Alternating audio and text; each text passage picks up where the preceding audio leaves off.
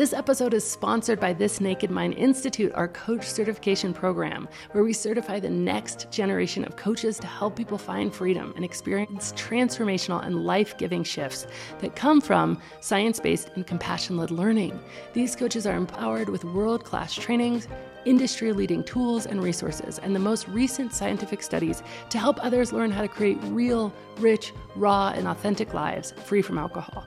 So, if you're at the point in your own personal journey where you really want to help others and pay it forward, to give what you've been given and help others find freedom, joy, and ultimate happiness, then I invite you to apply for the next class of This Naked Mind Institute and join our incredibly coaching community at thisnakedmindinstitute.com.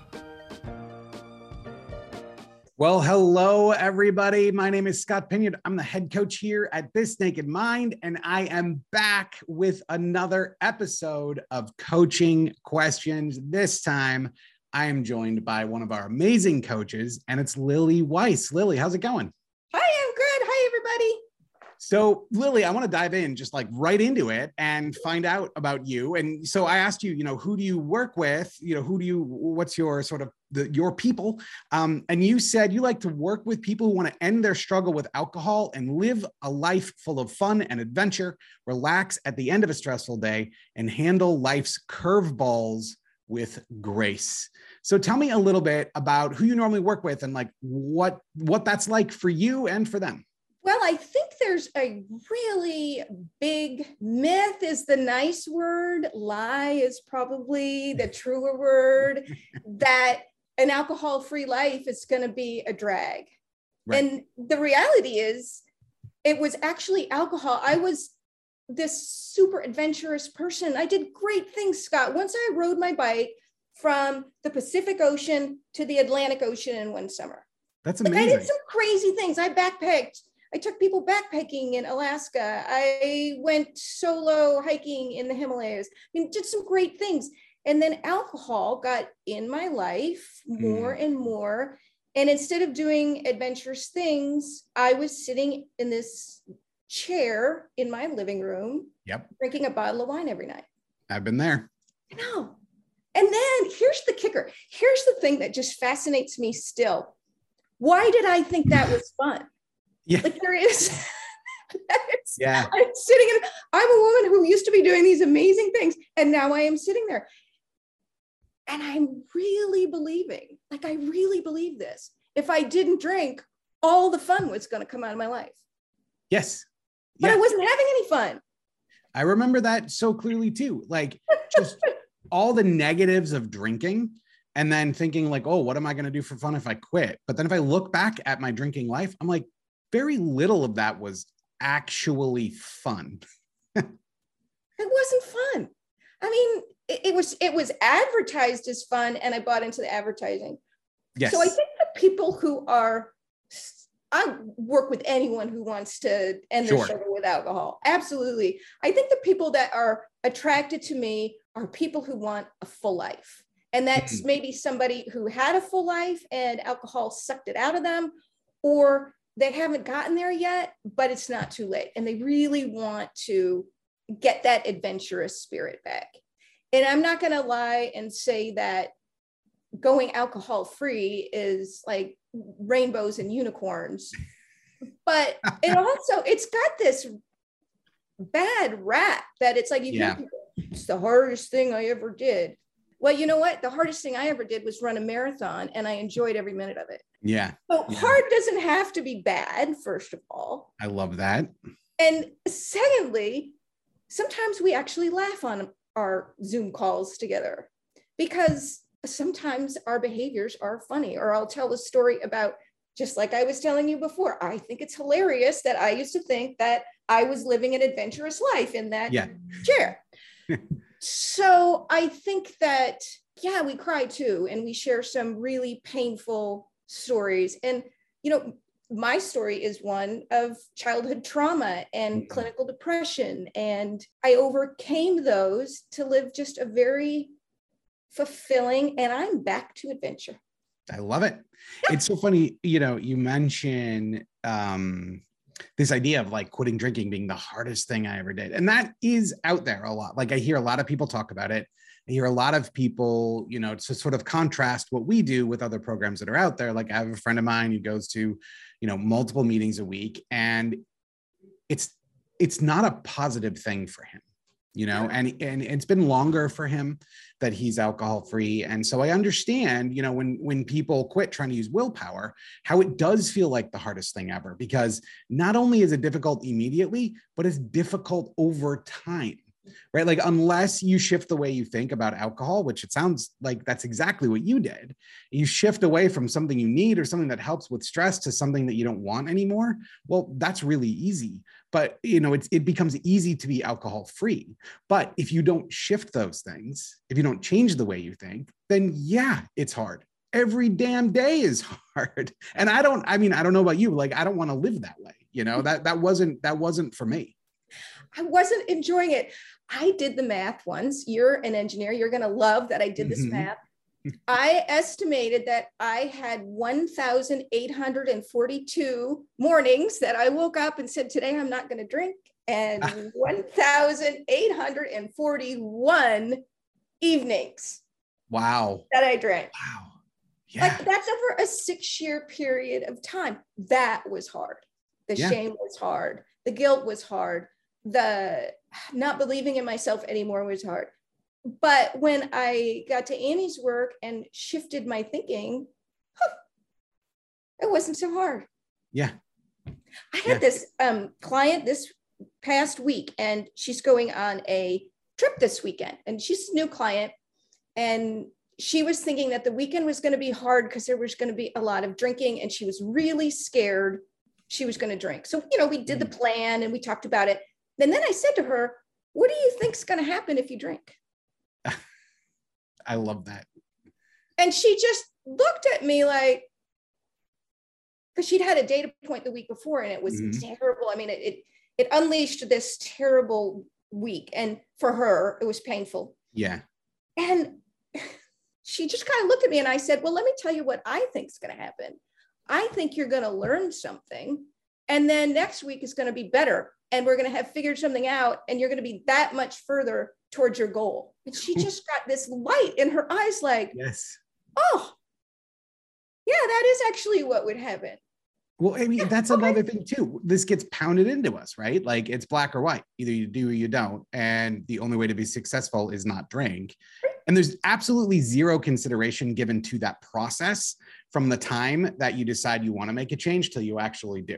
It's like everyone expects us to just jump to the end, right? Just quit and you're good. It doesn't work like that.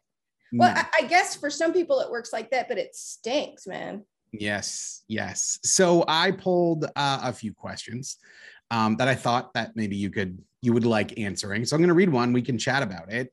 Um, here's question number one. Says I got to retire early at age 50 Oh, that is amazing. I'm very jealous of this writer. Um, and that was five years ago. I thought it was going to be full of fun and adventure. But what's actually happened is that I am drinking more and more and more. I had a vision of what this retirement would be like for me.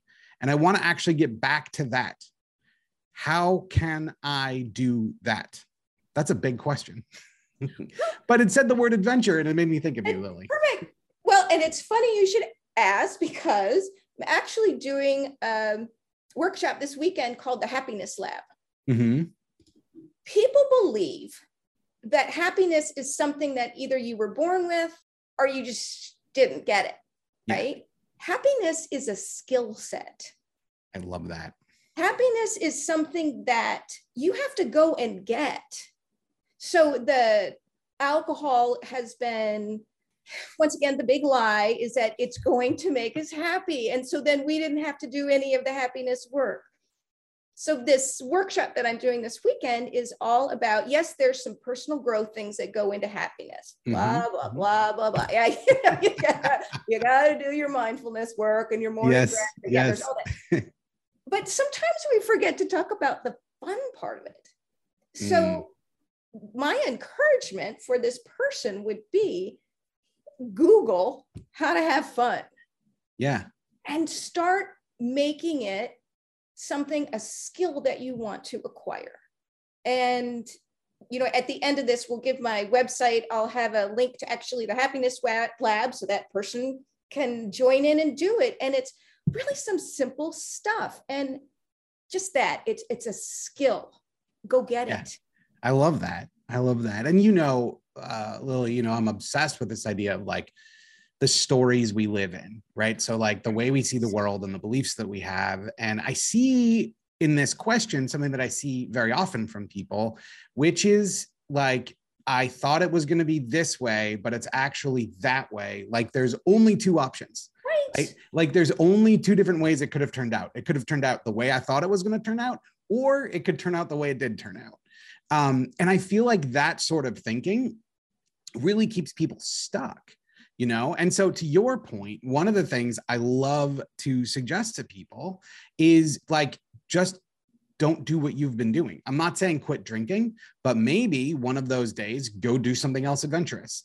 It doesn't mean that you have to quit drinking right away but very often what happens when someone has a vision when someone has a dream when we have these expectations and it doesn't work out exactly as those expectations you know told us it would we end up feeling like it, it, wasn't very good at all. And so when that happens, we start thinking everything's a failure. We start thinking, well, this is just getting worse and worse and worse. Why did I even retire at 50? If this was all as good, you know, I, I am sure there are thought processes like that going on for this person. And so from my perspective, like just breaking that pattern and by the way, that does not include not drinking, but just doing, to your point, like going out and doing something that makes you feel adventurous, that makes you feel happy, will shift the way you think about the whole thing.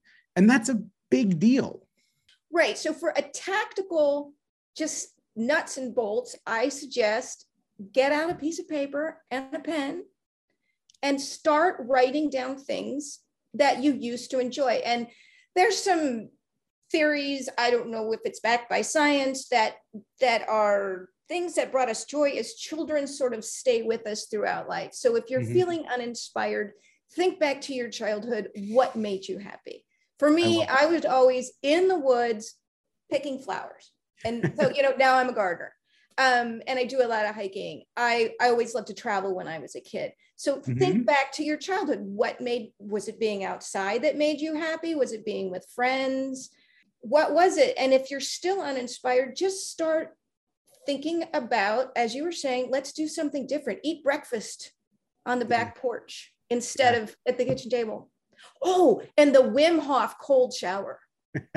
that is intense. I did that, I did that this year. afternoon yeah. or this morning. Yeah. Mm. You want to wake up, man. You turn that water on cold and it it just startles you. So do the Wim Hof ice cold shower and then write your list.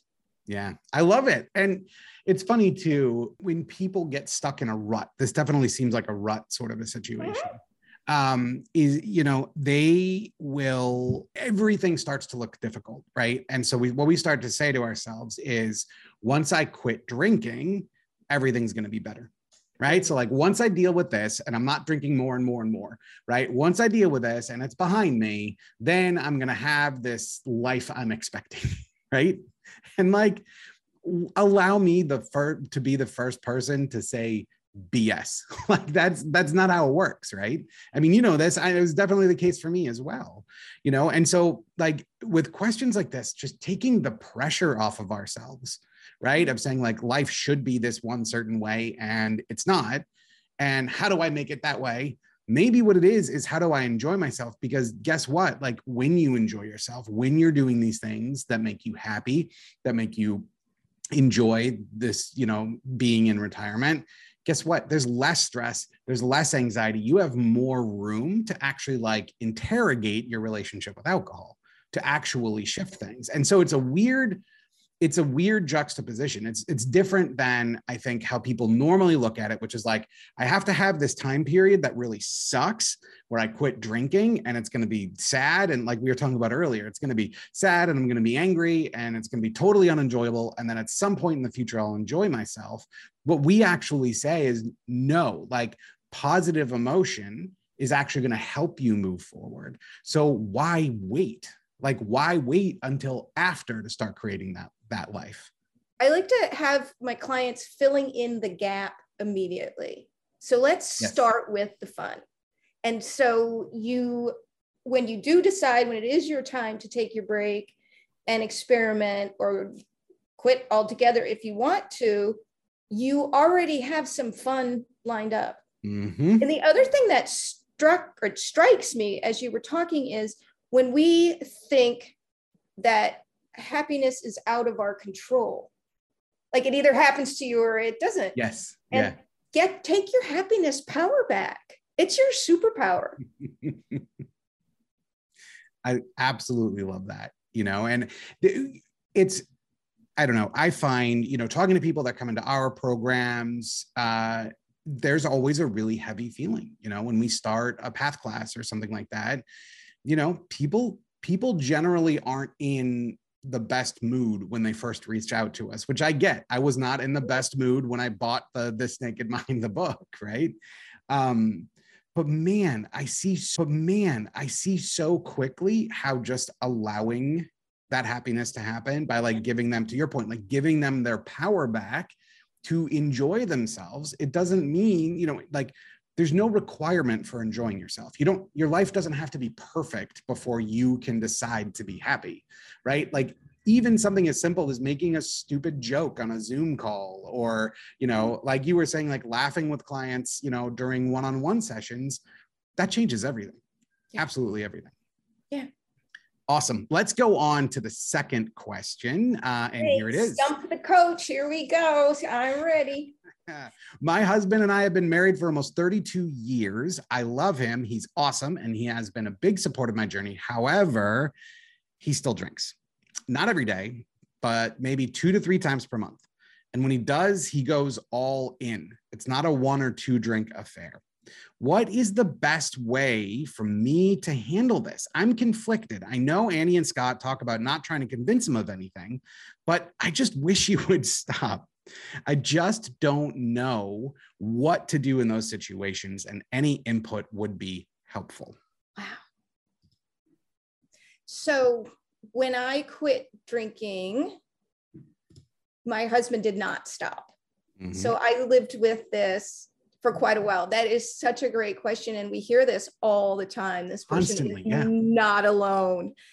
This is, oh my gosh, my husband will probably hear this and shoot me for saying it. But for a long time, he would say to me, You're so smart in everything else. Why can't you just moderate? Yes, that's not uncommon. Yeah. I thought, if he said that to me one more time, I was really going to have to throttle him. I mean, I would still be loving him as I had his neck in my hands and was throttling him, but it needed to stop. Yeah, truly, I'm going to go with the Annie and Scott. And what you what helped me recently is being curious about my response. So you're going to have to stay in your own lane because you can't force anybody else to do anything. And the happy end to my story is my husband drinks maybe once every two or three months now. And he typically says, I had a beer last night and I didn't like it. I don't know why I keep doing that. but great. he just naturally, over time, our lives have shifted since my alcohol consumption stopped. But I really think that we can't fix somebody else. The only thing we can fix is within ourselves. And so getting curious about how you can be with this and be okay. Mm-hmm. Because, and you know, for some people, the drinking is to the point it will never be okay. And, and maybe that's a relationship ending thing. It doesn't sound like it in this situation, but for the people who are there, that can happen. It can happen like it did in my relationship where he quit drinking, or you could be in the middle where this person is. Yeah the only thing that can make you happy is your own inner work. So work within. What can you do? Maybe you don't spend just as tactics, maybe don't hang out with them on those nights. Yep. maybe don't hang out with them on those next mornings because when they're crabby and grumpy, you know, maybe set a boundary setting conversation. Hey, I get it. You want to drink and then you're hungover the next day, that's fine. That's your deal. But treating me crap in a crabby way isn't going to cut it.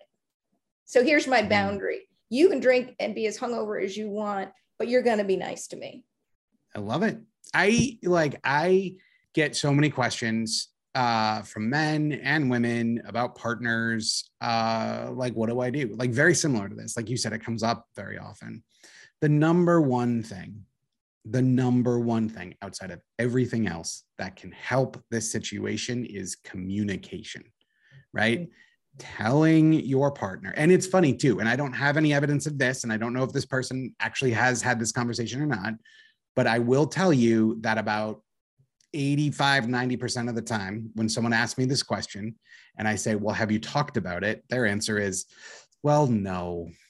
And it's so funny because very often when we do actually have that conversation, right? If this if this uh, person were to go talk to their husband and say, "This kind of sucks," like it's not a big argument. It's not a big thing that blows up. What happens most often with things like this is we sabotage ourselves because we think about it and we brood about it and we maybe start to get resentful and we start to get angry. And then you know instead of talking about the conversation that we really want to have about drinking we're like yelling about the dishes in the sink and like it spirals you know? I mean yeah. I'm speaking from experience by the way. Like this is exactly how i used to, to operate with these things. And like what i think I can't emphasize enough is exactly what you said, eh, Lily, is like have a conversation about it, talk about it, you know? And by the way, there's no requirement. And I think, especially, it says these folks have been together 32 years, which is awesome,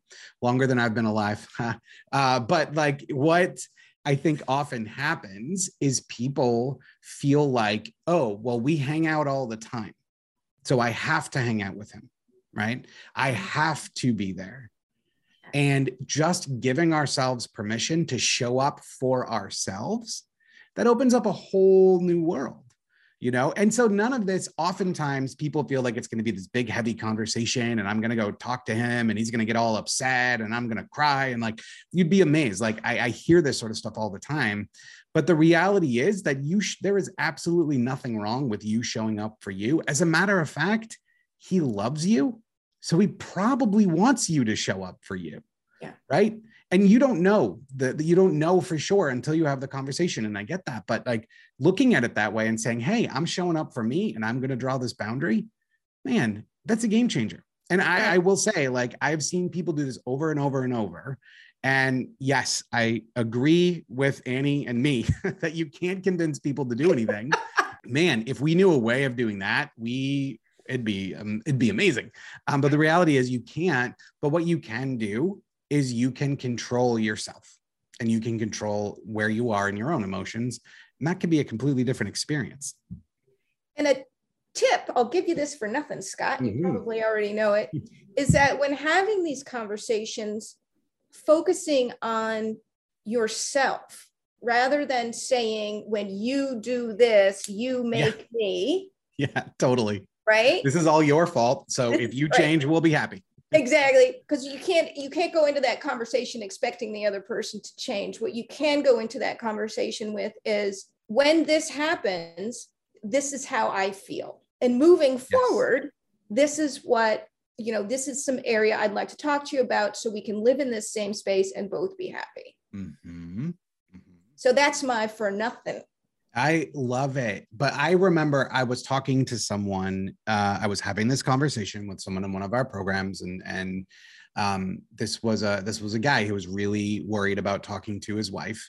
Um, and I'm like, hey, take a minute before you, you know, don't just launch into it. Like, take a minute and think about it. Like, think about like what are you willing to put up with? What are you not willing to put up with? Like, mm. what's going to work? And he was very early in. Like, he was like, I I don't even know if it was a week at this point. Like it was very, very early days. And so he went away and he thought about it a bit.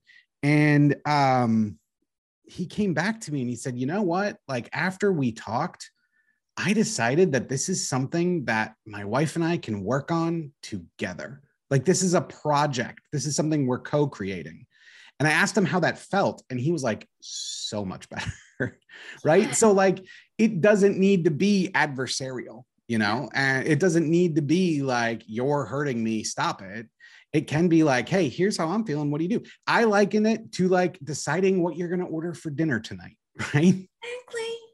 So i had this conversation with my father many years ago. They're drinking could escalate and then things conversations got mm. ugly and i didn't have the skills i have now but i did have the skills to say hey when we're spending time together can we do it not drinking and i was there mm-hmm. like for 24 hours mm-hmm.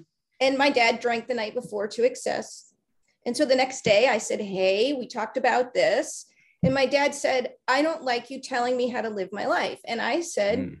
daddy I love you. And I'm not telling you how to live your life. I'm saying when we spend our precious little time together, let's spend it in a different way. And what was crazy about that conversation was that he felt like he could start telling me things that he was worried about. Well, I'm worried about probably the wow. damn bike trip I took or, or this thing yeah. or that thing. And I said, Daddy, I, I totally get that. You love me and you're worried about me.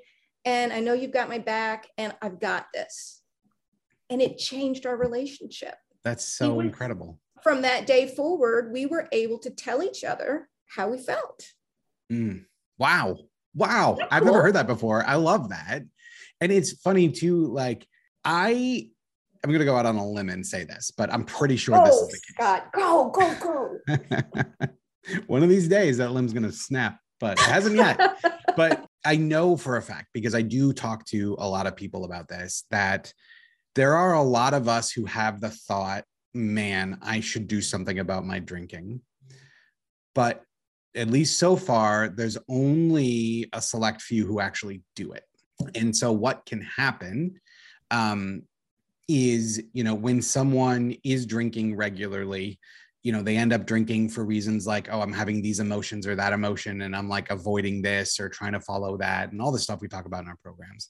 But when someone comes to them, like you did with your dad, and just says, Hey, like, what if we don't do this? And I'm not going to do this. Like, when we go first, the floodgates can open. Like, I've seen it over and over. I've seen it in a lot of different relationships, you know, partner relationships. I've seen it a ton with like parents and kids because I think what happens over time, and this is not a fully developed theory of mine, but like what happens over time when someone in the family unit is drinking is we all kind of like build these like bubbles around ourselves.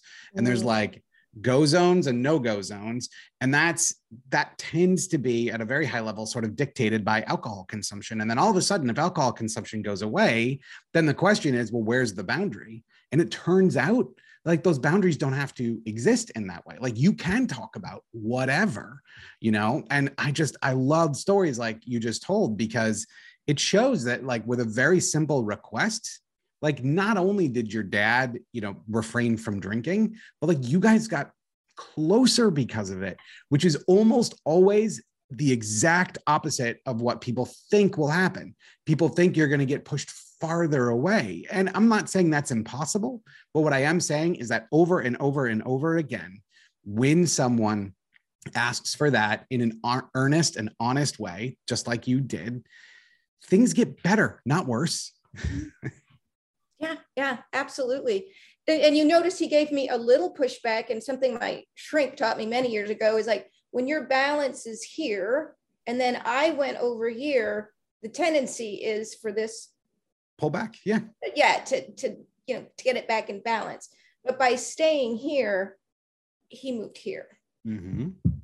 And so I just held my ground in a very loving way. I love that. And I mean, what else, you know, ultimately, and again, I think this, there's a theme here to these, uh, to this question or these stories we're telling, which is like, when we shift our relationship with alcohol, we get very, very worried about those closest to us, right? The relationships that mean the most to us. Being able to talk about it and request it ultimately, I think, is a really, really important part of this journey of coming back to ourselves, right? Because for so long, so many of us have, you know, we, we have not been serving ourselves. We we thought alcohol was the answer. It wasn't, and then eventually alcohol becomes the thing. But this whole time we have needs we have desires we have wishes that just for ourselves that just go unfulfilled because it's alcohol alcohol alcohol and so when we're finally faced with oh man like in the case of this question like I wish he wouldn't drink so much, or I wish it did not, you know, I wish last night wasn't that way. It's scary as hell. And I'm actually curious, Lily, from your perspective, like, was it scary to ask your dad that question? Gosh, that was so long ago. Was it scary? I am sure that I had worked with my therapist. I was working with a therapist at the time, and I am sure we spent a good amount of time talking about what that time would be like. And, mm-hmm. and so mm-hmm. that's the advantage of coaching and therapy. So like my client going away for the weekend, yeah. she had me to bounce this off of and, and we could have this discussion. So yes, I was getting professional help. Back then coaches didn't exist except mm-hmm. for baseball. Right. And uh, yeah, so I I don't think it was scary, but it was planned. Mm, yeah. Yeah yeah. I just I, didn't I, randomly one off. like while you're driving over there, I'm just gonna throw this out there, see what happens. yeah. Awesome. It might work, but so I do have another question. I think we have time to do it. We don't have super long left. So I'm going to read that. Maybe we can lightning ask, answer that one. And then I want to get to the curveball question I'm excited to ask you. So here's question number three Stress and alcohol go hand in hand for me recently there were some issues at work and i took a ton i took on a ton of responsibility. And of course i noticed that my drinking went way up. Can you give me some tips on dealing with stress here? I'm still in the pause so i'm using this to gather data. Now i should explain for those of you who don't know what the pause is one thing that we do uh, in our method which is different um, than pretty much anywhere else when you join say the path um, instead of quitting drinking right away, we ask you to pause. And the pause allows you to learn and look around and sort of gather data, as this uh, as this writer said, um, so that you can make informed decisions on what works for you when you actually do go alcohol free. And Lily, I will say, I picked this because what you sent me said um, people who want to learn how to relax at the end of a stressful day, and uh, this jumped out at me as like, whoa, this is like a stressful question. So, what do you have to say to this person? I would I'm going to approach that on a couple different levels and so many people use alcohol to relieve stress. It's mm. it's written on the bod uh, on the bottle stress reliever. Yeah. So of course the science tells us that doesn't really work.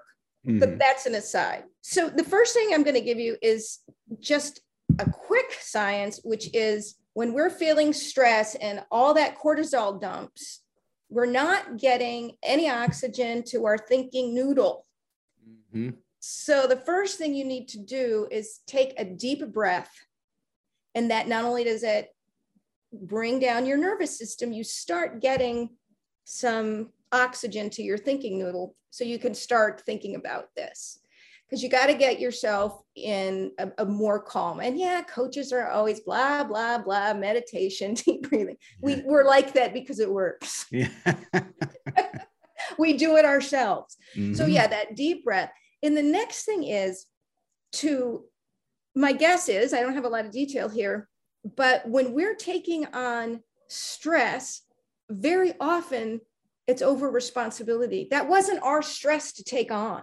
Mm. Chances are you could reframe what's ever going on at work.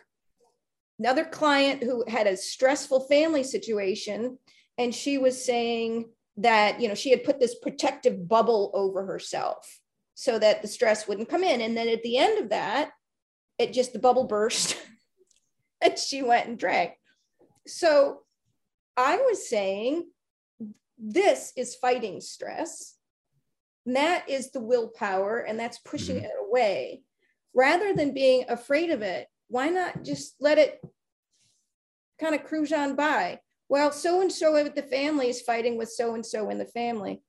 That's not your problem. They're yeah. happy fighting. You said they've been fighting for years.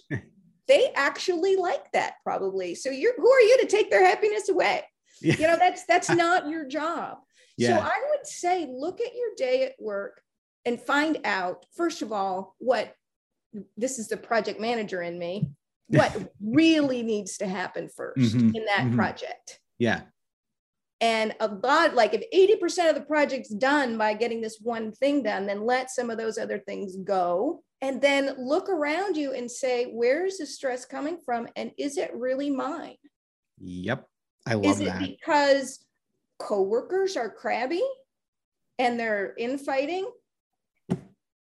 You know, that's some work to do. We don't have time to go into what that work is here. yes. Yeah. But that's that's the self work that we do in coaching of, you know, you come to your coach and we would go over what's yours and what's theirs and let some of it just go right on by like a cloud. I love it.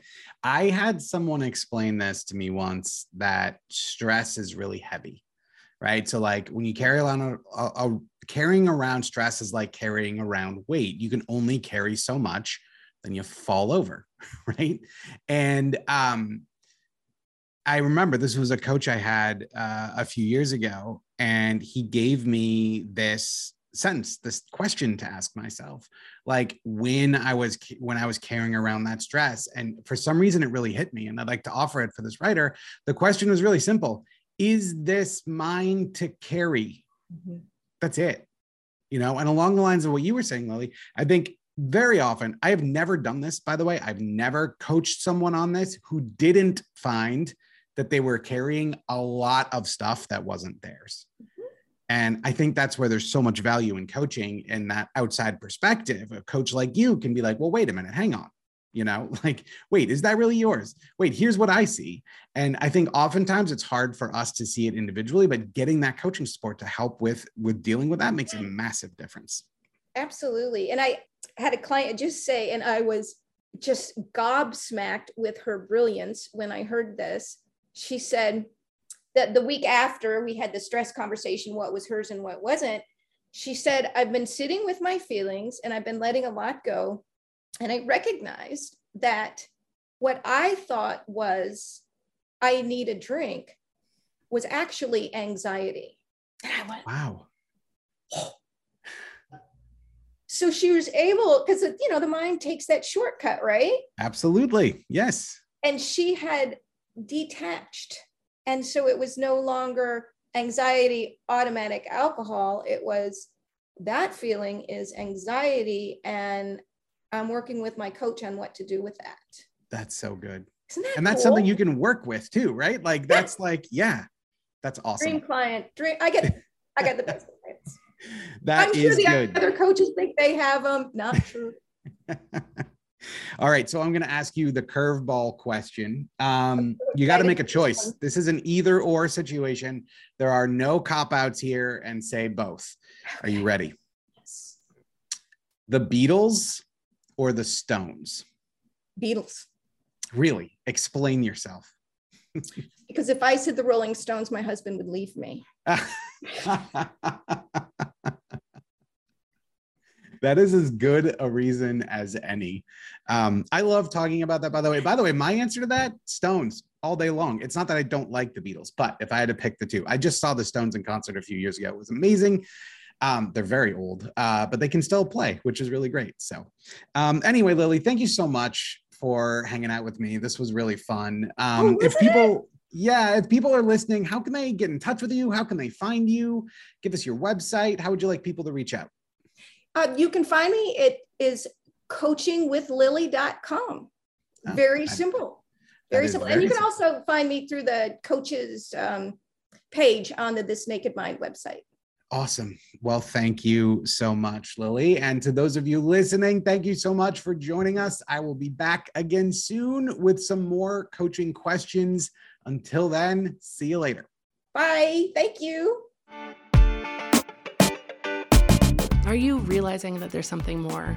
That you're so excited about this change in your life? Maybe you've put down the bottle for good and you just want to pay it forward.